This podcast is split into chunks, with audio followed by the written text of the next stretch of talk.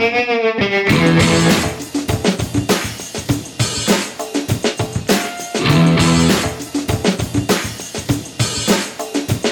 welcome to Black Sparrow Radio, KBSR, transmitting from the lovely little city of Taylor, Texas. You are listening to Plow and Hose, a show dedicated to the joys and challenges of organic backyard gardening in Central Texas. I am your host, Julie Rydell. Welcome to the show. Well, hello, hello, plant people, plant friends. Welcome to Plow and Hose and welcome to my backyard. I have a wonderful announcement. I'm really excited to announce that after all the rain that we have been getting in Taylor in Central Texas, we finally, we finally got our grass mowed it was so tall that you couldn't really walk to the garden without your legs getting all itchy and your pant legs getting wet because of all the rain and whatnot. You know, parts of the lawn had gotten so, so tall that my one little cat could go out there and you couldn't even see her. She would totally hide out there. You couldn't see her at all. And it was getting so tall that I was starting to think that we might need to start considering to find somebody that could come out and bale it and make hay bales for us. But thank God we got a little break in the rain and it was able to dry out just enough so that we were able to cut it down and get it looking like a normal, regular yard instead of this big green freaking jungle that we've been having the storms and the rain continue to cause issues for me. You know, last week and the week before last, it really had been kind of minor and annoying. You know, just some tall, ugly grass, you know, a bunch of waterlogged plants, yellowing leaves on those plants, and also, um, you know, a, a little bit of poor flower development on um, my tomatoes. But I also know that my garden plants would really, really love to have some more sunshine. Um, the tomatoes and the peppers are really, they're ready to have some nice, warm, uh, sunny days. But anyway, um, the extra rain really brought a bit more trouble for me this past week and that's because we had this giant hackberry tree just completely uproot and fall over thanks to all the excess moisture in the ground.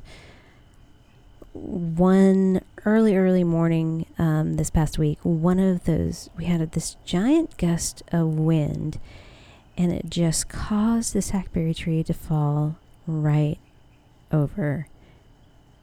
Now, since hackberry trees are fast growing, they tend to have um, fairly root, uh, fairly shallow root systems compared to um, the slower growing hardwood trees like oak trees. Hackberries have um, a single taproot that goes straight down into the ground. And once that gets established, it um, sends off like more shallow side roots in looser soils, hackberries can develop a strong central taproot and strong side roots um, will develop and to the point where like they're really hard to uproot and um, remove when you're ready to remove a, a hackberry tree.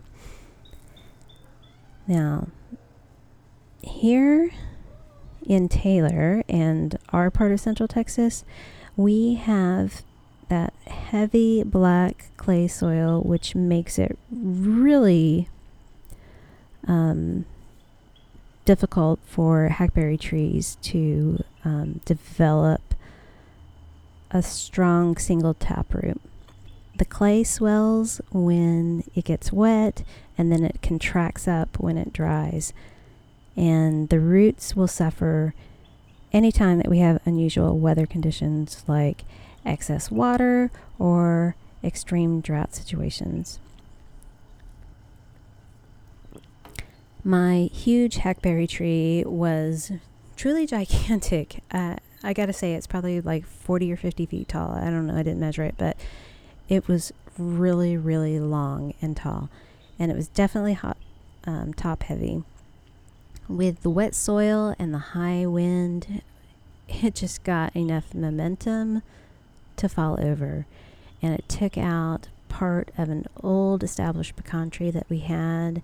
And on the way down, before it landed, it just crushed a good section of the chain link fence. And I am really perplexed. I have no idea why this stupid tree didn't hit the house because it was so, so close to hitting the house.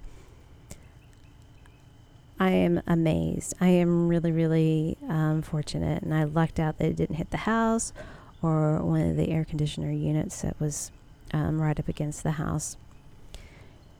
It was really super close to being a major disaster. So I am very grateful that it, it did not cause much more damage because it could have been really, really bad.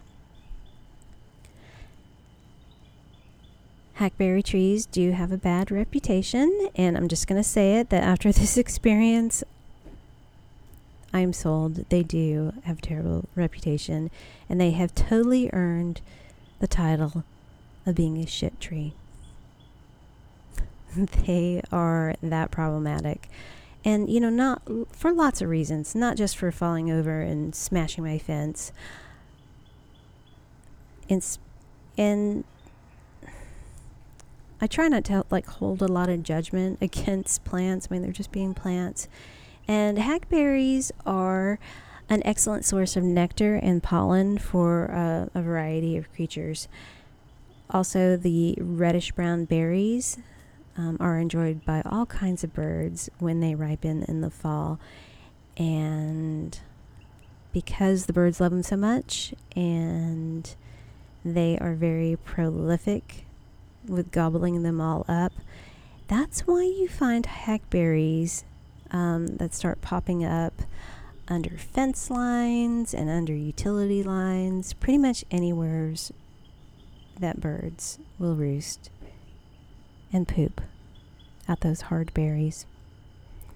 Hackberries are really, really heat and drought tolerant, and they absolutely do not mind poor soil conditions. They pretty much grow anywhere. And, you know, I've even seen them grow in cracks in the asphalt.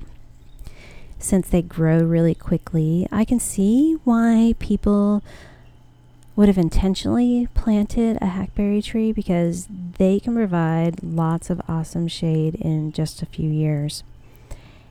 Hackberry trees are the mem- are members of the elm family, but they don't have the disease issues like elms. They have plenty of other issues though, like brittle, weak wood that has a huge tendency to split. Parasitic mistletoe also loves it. And when it attaches to um, a hackberry, it will get on there and it will attach itself to the tree and then it will start siphoning off water and nutrients. And when this happens, it weakens the hackberry branches even more. Weak limbs are a lot more fragile, and hackberries tend to drop and shed a lot of twigs and branches and limbs. Hackberries can grow up to 80 feet tall, um, but they they really only live for 20 years or so. Once they start dying, they can be very difficult and very expensive to remove. So between the bird dropping droppings and all those hackberry seeds all over the place and limbs splitting and breaking off and then the tendency for them to get top heavy and fall over when conditions are right Hackberry trees have earned and deserve their reputation as a shit tree. All right. Well, what is going on in your gardens and your yards and with all your wonderful plants?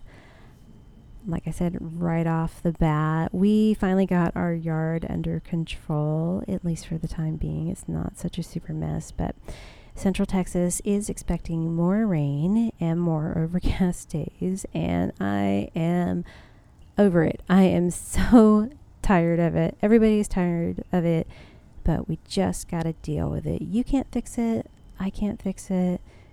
Rain's just got to rain. And I do try to look at the positive side of things.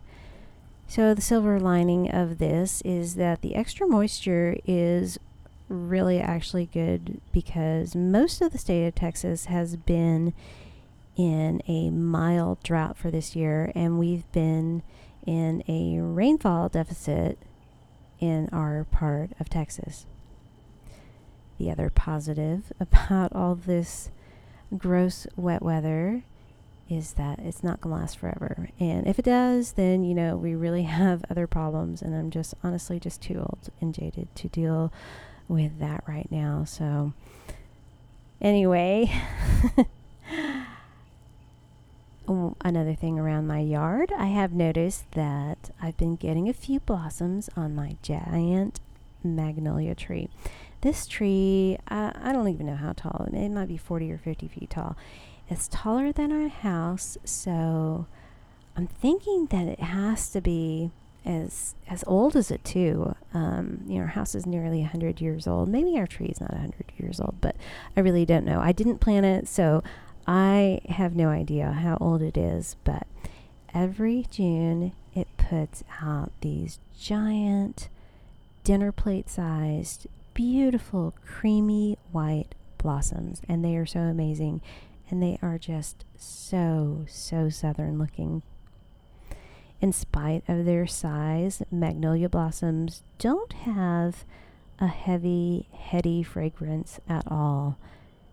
They look like they would be heavily perfumed and really super scented, but they aren't at all. They they do have a surprisingly delicate scent. Mine have a soft lemony, kind of slightly floral scent. It's light, it's pretty, it's subtle, but very, very lovely. Some years we have more flowers on the tree than we do this year, but it's kind of a weird year, so I'm not complaining. We had two heavy snows earlier this year, um, the one that we had in January that dumped just a lot of wet white snow. And then we had that big ice storm in February. And as a result of those two snow events, we lost more than a few large limbs from our big magnolia tree.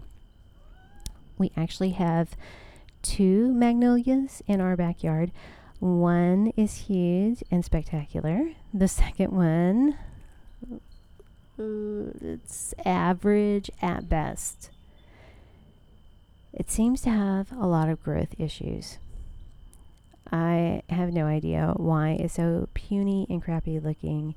I mean, it's a decent sized tree. It was, you know, it was a real legit tree when we moved here 15 years ago. It wasn't like a little seedling that somebody just put in it was well established when we got here. It looked bad then. It looks bad now. Something happened to it before we got here. I don't I, I don't know. Maybe it was bugs, maybe it was something else, but this puny tree is really too big to try to correct at this point. I, I don't think there's anything that's going to make it look better. So every year I just kind of look at this sickly tree and I'm like, hey, are you to live this year? You look like you might might want to give up and die. Are you to die? I don't know. You might live. Anyway, I have no idea what's going on. Um, honestly, I have other things I'm trying to keep alive, like little baby plants, some chickens, some cats, my bunnies.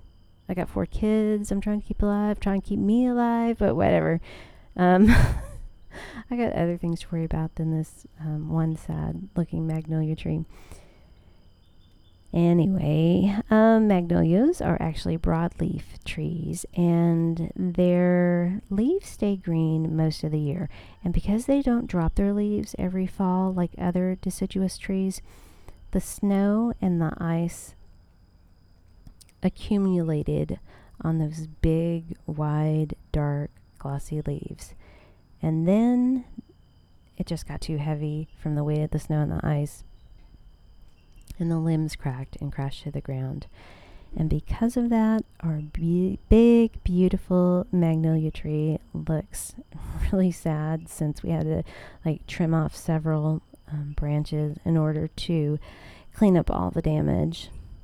But, you know, as a result, I'm thinking the, blossoms that we do have are really, really high up in the canopy and it's hard to see. And the only reason I noticed that they were blooming is because the recent rains and the wind had knocked down um, some of the petals. But um, once I noticed that it was blooming, I actually went inside the house and I went upstairs to um, look out the windows so I could check out our magnolia blossoms. Another tree that is blooming right now in my backyard is our mimosa tree. It is just absolutely covered in those wonderful pink fuzzy flowers and they have these delicate fern-like leaves. Um, if you touch them, they kind of kind of curl up a little bit. And right now, it is putting on a magnificent show and it's blooming like crazy. And we have lots and lots of green stuff all over the yard, but not many flowers. But the mimosa tree is killing it. I gotta say, I absolutely love this tree. And I know, I know I say that about lots of plants, but I really do adore my mimosa tree. It smells amazing. And every morning when I'm out in the garden and I'm doing my morning chores, like checking on the bunnies and feeding my chickens, I'll get a whiff of that gorgeous mimosa blossom scent. And I'm like, oh, what's that? And then I just reflexively turn towards the corner of the yard where that mimosa is. That scent is just so amazing. And it's a comforting scent to me. It reminds me of being a kid and being carefree. And once I get that whiff of mimosa, I am suddenly young and carefree again, even if it's just in my head for a little bit. It is really such a powerful and happy scent for me. I I love it. In the evening after work and once the day has had a chance to warm up, the mimosa fragrant fragrance amplifies and kind of hangs in the air and it's just absolutely intoxicating. I I can't get enough of it. And on my tree, there's like this small section of low hanging branches, and the leaves and the blossoms kind of drape down. And I can walk up under those branches and get completely enveloped in this like tent of sweet, delicious mimosa fragrance. You know what? I'm not the only one who is fond of this tree. It's also really popular with all kinds of pollinators. My tree attracts bees, honeybees, butterflies, moths, and even hummingbirds. Um, I saw um, this really huge black t- um, swallowtail, and it was just flitting and fluttering all over the mimosa. It was, it was really beautiful. Drawing pollinators to the garden is an important goal for me since we have a vegetable garden, we have fruit trees, and we really need pollinators to help um, the flowers to develop into food. So, whatever gets pollinators to my yard, I'm on board. I want to grow it. Okay, now I know that I'm not supposed to like mimosa trees because they are considered to be very invasive in certain areas of the United States. if you go out on the internet and start doing some research on them, or if you visit gardening online forums or gardening Facebook groups, you are going to learn, you'll see that mimosa trees are pretty polarizing plants. Folks either love them or they despise them. And some people just hate them and they call them messy and trashy and they don't like them for that reason. Others have um, more ecological concerns. They have issues with them spreading and kind of taking over. And then you'll also find others who, like me, just love and adore them and really have no issues or concerns about them um, spreading throughout the yard. in certain parts of the country, I can totally understand how mimosa trees would be problematic and invasive. There seems to be a lot of negative comments about mimosas um, coming from the deep south, the southern U.S., where they have totally different growing environments than we have here in central Texas, way different soil and different climates things that grow well here just don't grow well over there and vice versa. But the mimosa tree is very adaptable and it can grow in a variety of soils. In areas where mimosas are considered highly invasive, thick stands of mimosa trees can actually block out sunlight and um, and nutrients for other nearby plants, and they compete with native plants and trees. They can produce lots and lots of seed pods too, which can disperse through the waterways. And in some parts of the country, mimosas um, will pop up on um, like riverbanks and stream banks quite far away from the original tree. The seeds are also incredibly viable there was a study that I read about, and it showed that like 90% of mimosa seeds were still able to germinate even after five years. And that is really impressive. I totally understand how invasive mimosa trees can be in the right location or the wrong location. Anyway, just like hackberries, mimosa trees are fast growing and they have weak and kind of brittle wood. Splitting and breaking limbs are a huge issue with um, mimosa trees, even though they are raggedy and splitty trees. They are also really tough and they are super survivors. A big wind can like blow through and bust up a mimosa tree and leave it all looking janky and wonky, but they always seem to find a way to overcome and recover. They have an incredible ability to resprout and rebound. Even when the tops of the trees are damaged, they will send new growth up from the base of the tree and they can quickly grow three feet in one season.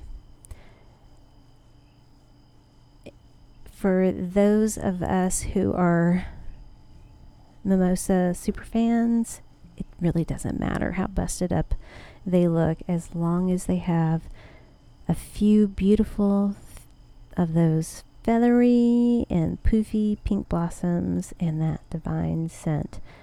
We just don't care what the rest of the tree or the canopy looks like.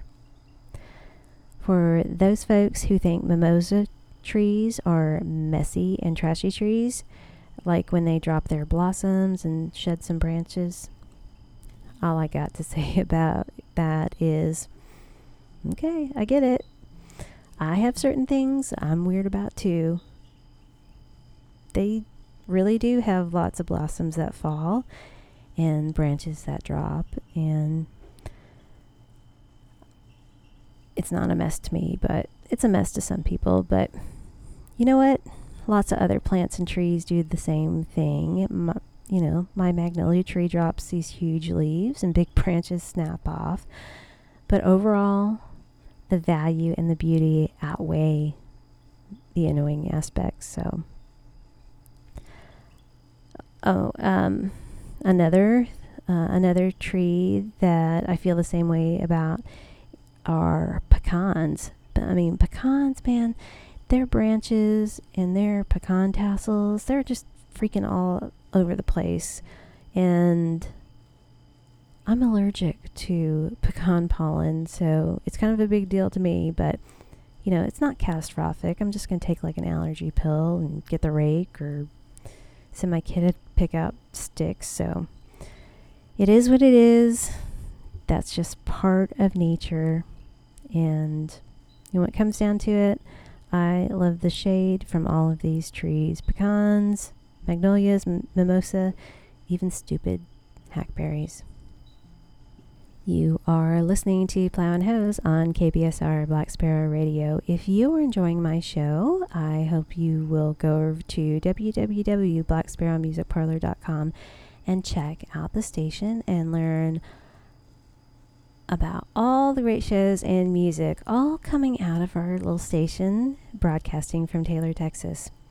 While you are out on the internet, be sure to stop by the Plow and Hose Facebook page and like and share it with your gardening friends, or head over to Spotify or Apple Podcasts or whatever platform you use and subscribe to the Plow and Hose podcast.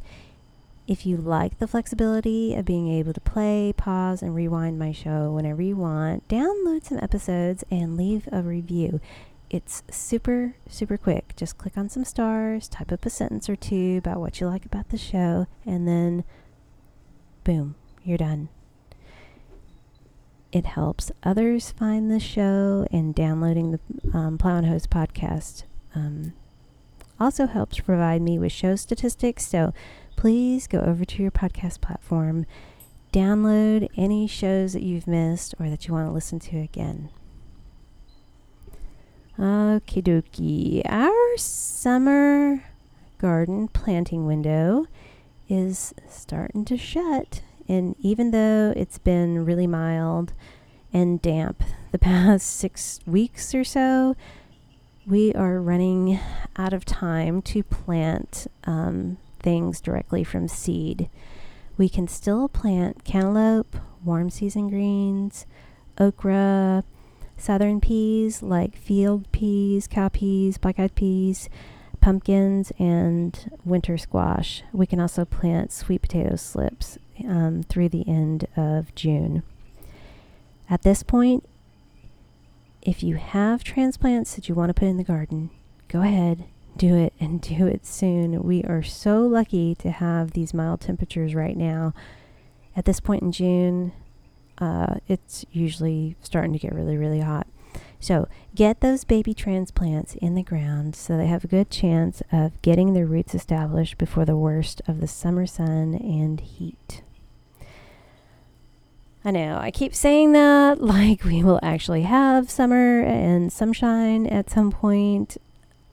I don't know when that's ever going to happen. Maybe this year we'll we'll get it. I don't know. We'll see. Let's just be happy with all the humidity and mosquitoes and tall grass and just relish the fact that some of our plants really really love this weather. Now, normally this time of year, I would be talking about all the things we need to do in order to prepare for the scorching heat and drought like conditions that we get in a typical Texas summer. But right now, we don't have that. But, you know, one thing that you can do that's a really wonderful and great thing to do is to start a compost pile. So, if you haven't started one, now is a really awesome time. If you're interested in having the best fertilizer and soil conditioner ever and easy access, then you're going to want to start a pile. An effective compost pile is always working. They don't go dormant or take a break when it gets too wet. Unless your compost pile is washing away and floating down the street, it's really hard to have a pile that is way too wet because if it's too wet, all you have to do is add more dry material to help absorb the excess moisture. It's as simple as adding shredded paper or paper towels or even chunks of cardboard to your pile. All these things will soak up the extra moisture and keep your compost pile really happy. If you haven't started a compost pile or you want more information on composting, you can check out episode 20 of the Plow and Hose podcast from May 23rd. I spent um, a little bit of time talking about compost basics and how to brew some awesome compost tea that your plants will love. For real, composting is so stupid easy.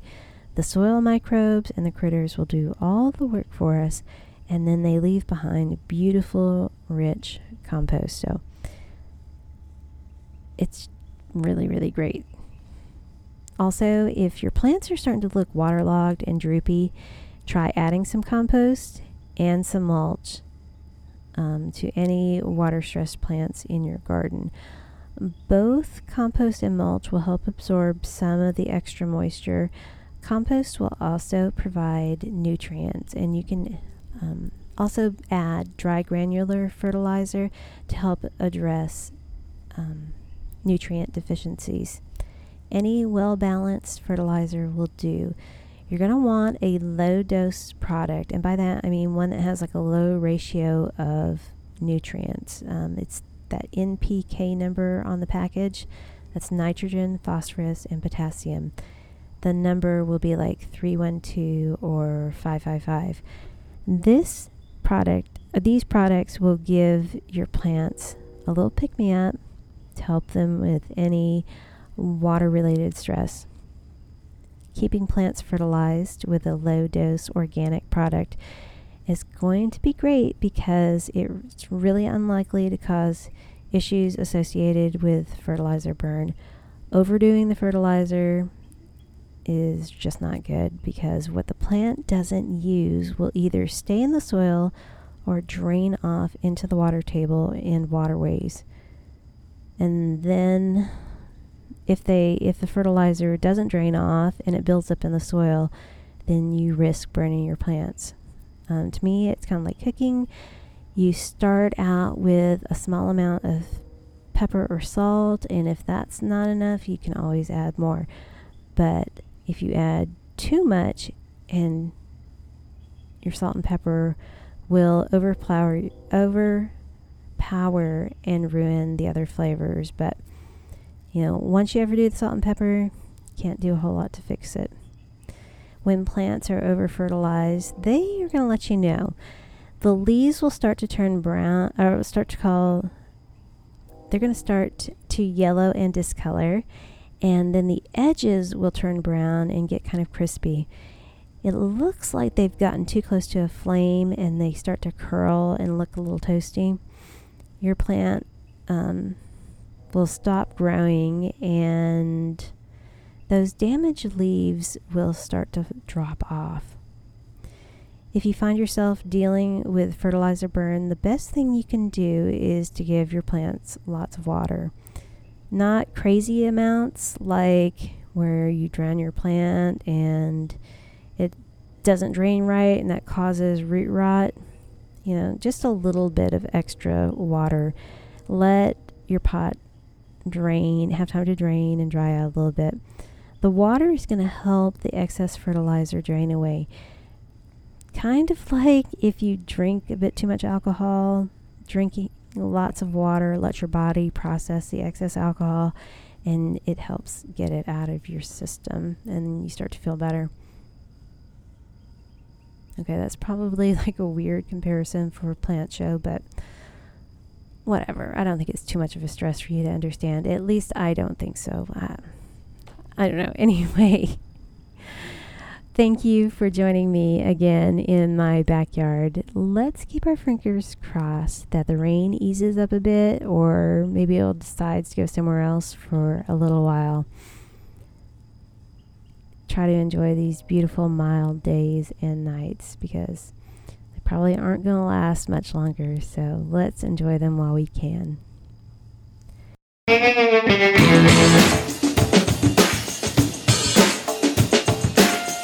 Production assistance provided by KBSR Black Sparrow Radio. Original music created by Alex Cuervo. Discover more of his music at alexcuervo.tv. If you love plants and gardening in Central Texas, be sure to click the subscribe button wherever you get your podcasts and never miss seasonal information on Plow and Hose. Plow and Hose is written and recorded at my home in Taylor, Texas.